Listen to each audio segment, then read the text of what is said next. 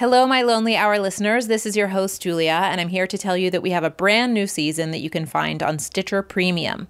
Just go to stitcher.com slash lonely hour to sign up now.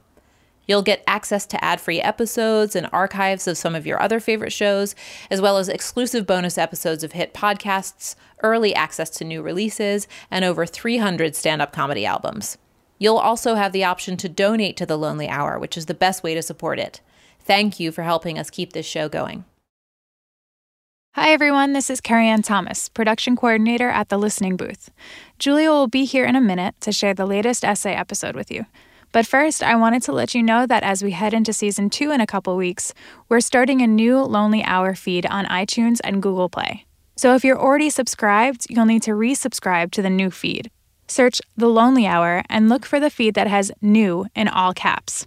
That's where all future episodes will go from here on out. With a new start at the listening booth and the launch of season two, we thought it was a good time to start fresh. So, again, in your podcast app, search for The Lonely Hour and subscribe to the feed with new in all caps. The one you're listening to now will disappear in a few weeks, so don't wait. Unfortunately, during the switchover process, we'll lose all your iTunes reviews and rankings, and we really need these because they help the show out a lot. So when you subscribe to the new feed, please take a minute to let Julia know you love the show, or whatever else you think of it, really. We appreciate your support and we welcome your feedback.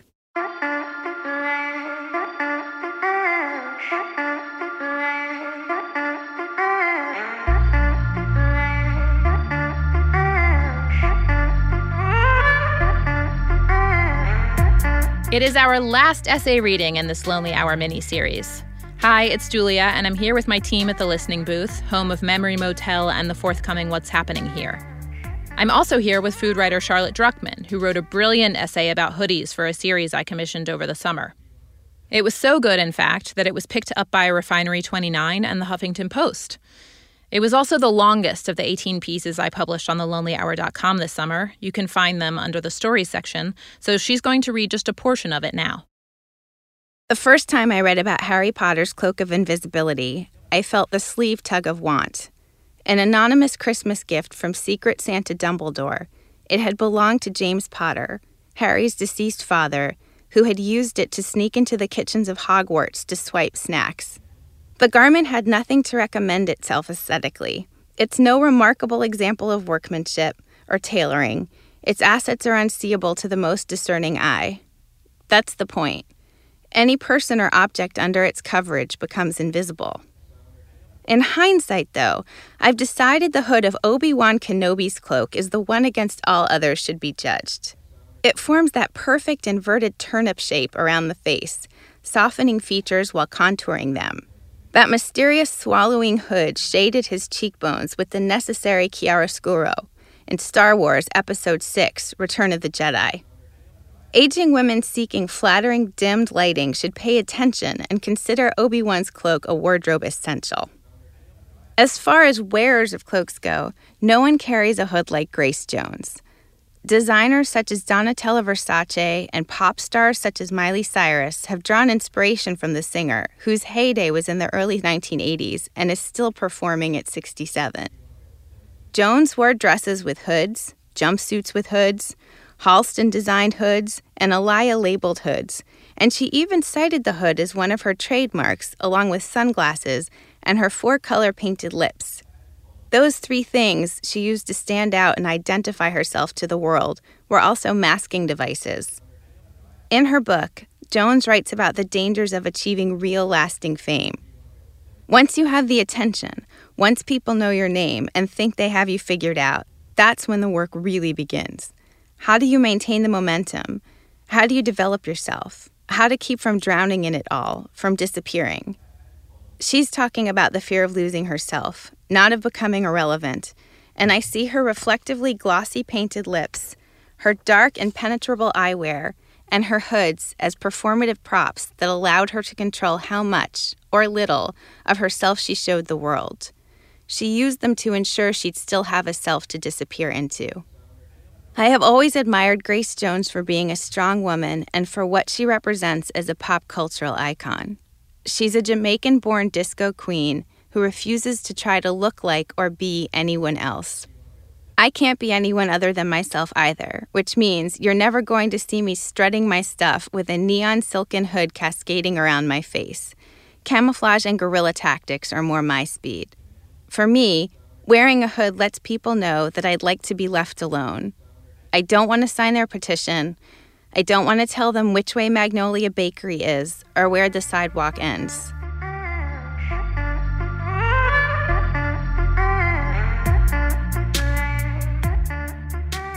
I urge you all to read the rest of A Hoodie is a Haven, which is what we called this piece, on thelonelyhour.com. There's a reason I saved it for last. While I have you here, Charlotte, I want to ask you. You clearly have a lot of hoodie love, but what is your go to hoodie and why? My favorite hoodie, you're not supposed to play favorites, but I think it's okay with hoodies. No one's going to take it personally. My favorite hoodie is um, this heavy cardigan sweater that's almost like a cross between a blanket and a duffel coat. Um, and it doesn't have proper buttons, it clasps with a giant safety pin. And it's got this really nice hood, the shape of the hood is really good. Sort of actually like the Obi Wan Kenobi uh, cloak. It's got that thing happening where it's just very sort of slouchy in how it hangs. Um, and it means a lot to me because a friend of mine named Kyung Lee had a shop on Christopher Street in the the West Village called Albertine. And I loved that shop. And she was always finding designers I'd never heard of before. And I walked in one day and it was that thing where whatever she was wearing, you would think, oh, that, yes, that's what I want. She just, she was a walking advertisement for her store and she knew it. And she was wearing this hoodie that just looked like the most comfortable thing, but was also kind of chic. And I said, that where where did that come from? And she said it was a, a designer named Lars Anderson, um, who now I've subsequently followed. Anytime I find a piece of his, I have to track it down and at least try it on. Um, but anyway, I said I, I would love that cardigan is is me. That's me. It's the hood, everything about that. It's meant to be mine. And she said, well, we have it in a few colors, but what would be the one that you wanted. And I said, I, I would like it in black. And she said, Well, you know, we can have him custom make them. So I asked my mom for Christmas if she would have that sweater made for me and she did. And so i've had it i think i may have even have, have had it now for a decade. I do everything in that hoodie. I, I travel with it. I wear it on the plane. It's a great thing to have on the plane because it really is like a, a built-in blanket. So yeah I, I love that. It's like a it's kind of like linus's blanket for me that sweater all right, the big one. What does loneliness mean to you? Um, loneliness. For a very long time, loneliness seemed like a very abstract thing to me because I like spending time alone. And I just sort of thought that would make me immune to ever feeling lonely. I thought I was really, really lucky. And then I had to spend six weeks living in another city for work and traveling a lot, and I was alone.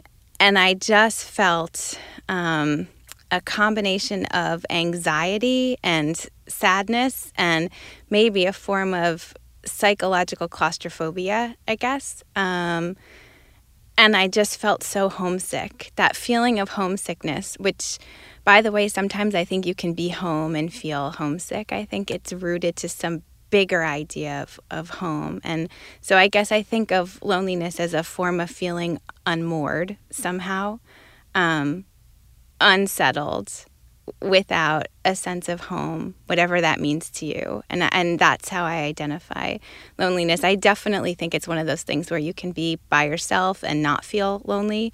And you can be surrounded by a crowd of people and feel incredibly lonely.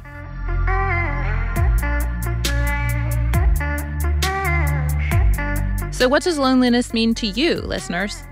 I'm not the expert on this topic, I'm just the shepherd of the conversation. So, let's explore what loneliness means together. Drop me a voicemail with your definition on Google Voice. Dial 415 663 5901. That's 41 Lonely 01. You can also record your thoughts as a voice memo and email me the MP3 file at lonelyhourpodcast at gmail.com.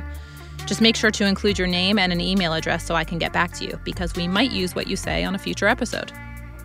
Otherwise, read the rest of these essays at thelonelyhour.com. And hey, season two drops soon.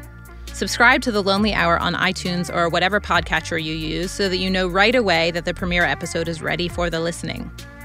We're brainstorming fun ways to discuss show topics this season, so sign up for our newsletter too, and connect with us on Facebook and on Twitter at Lonely Podcast. I'm so looking forward to sharing the new show and hearing from you about it, and about loneliness and solitude, of course.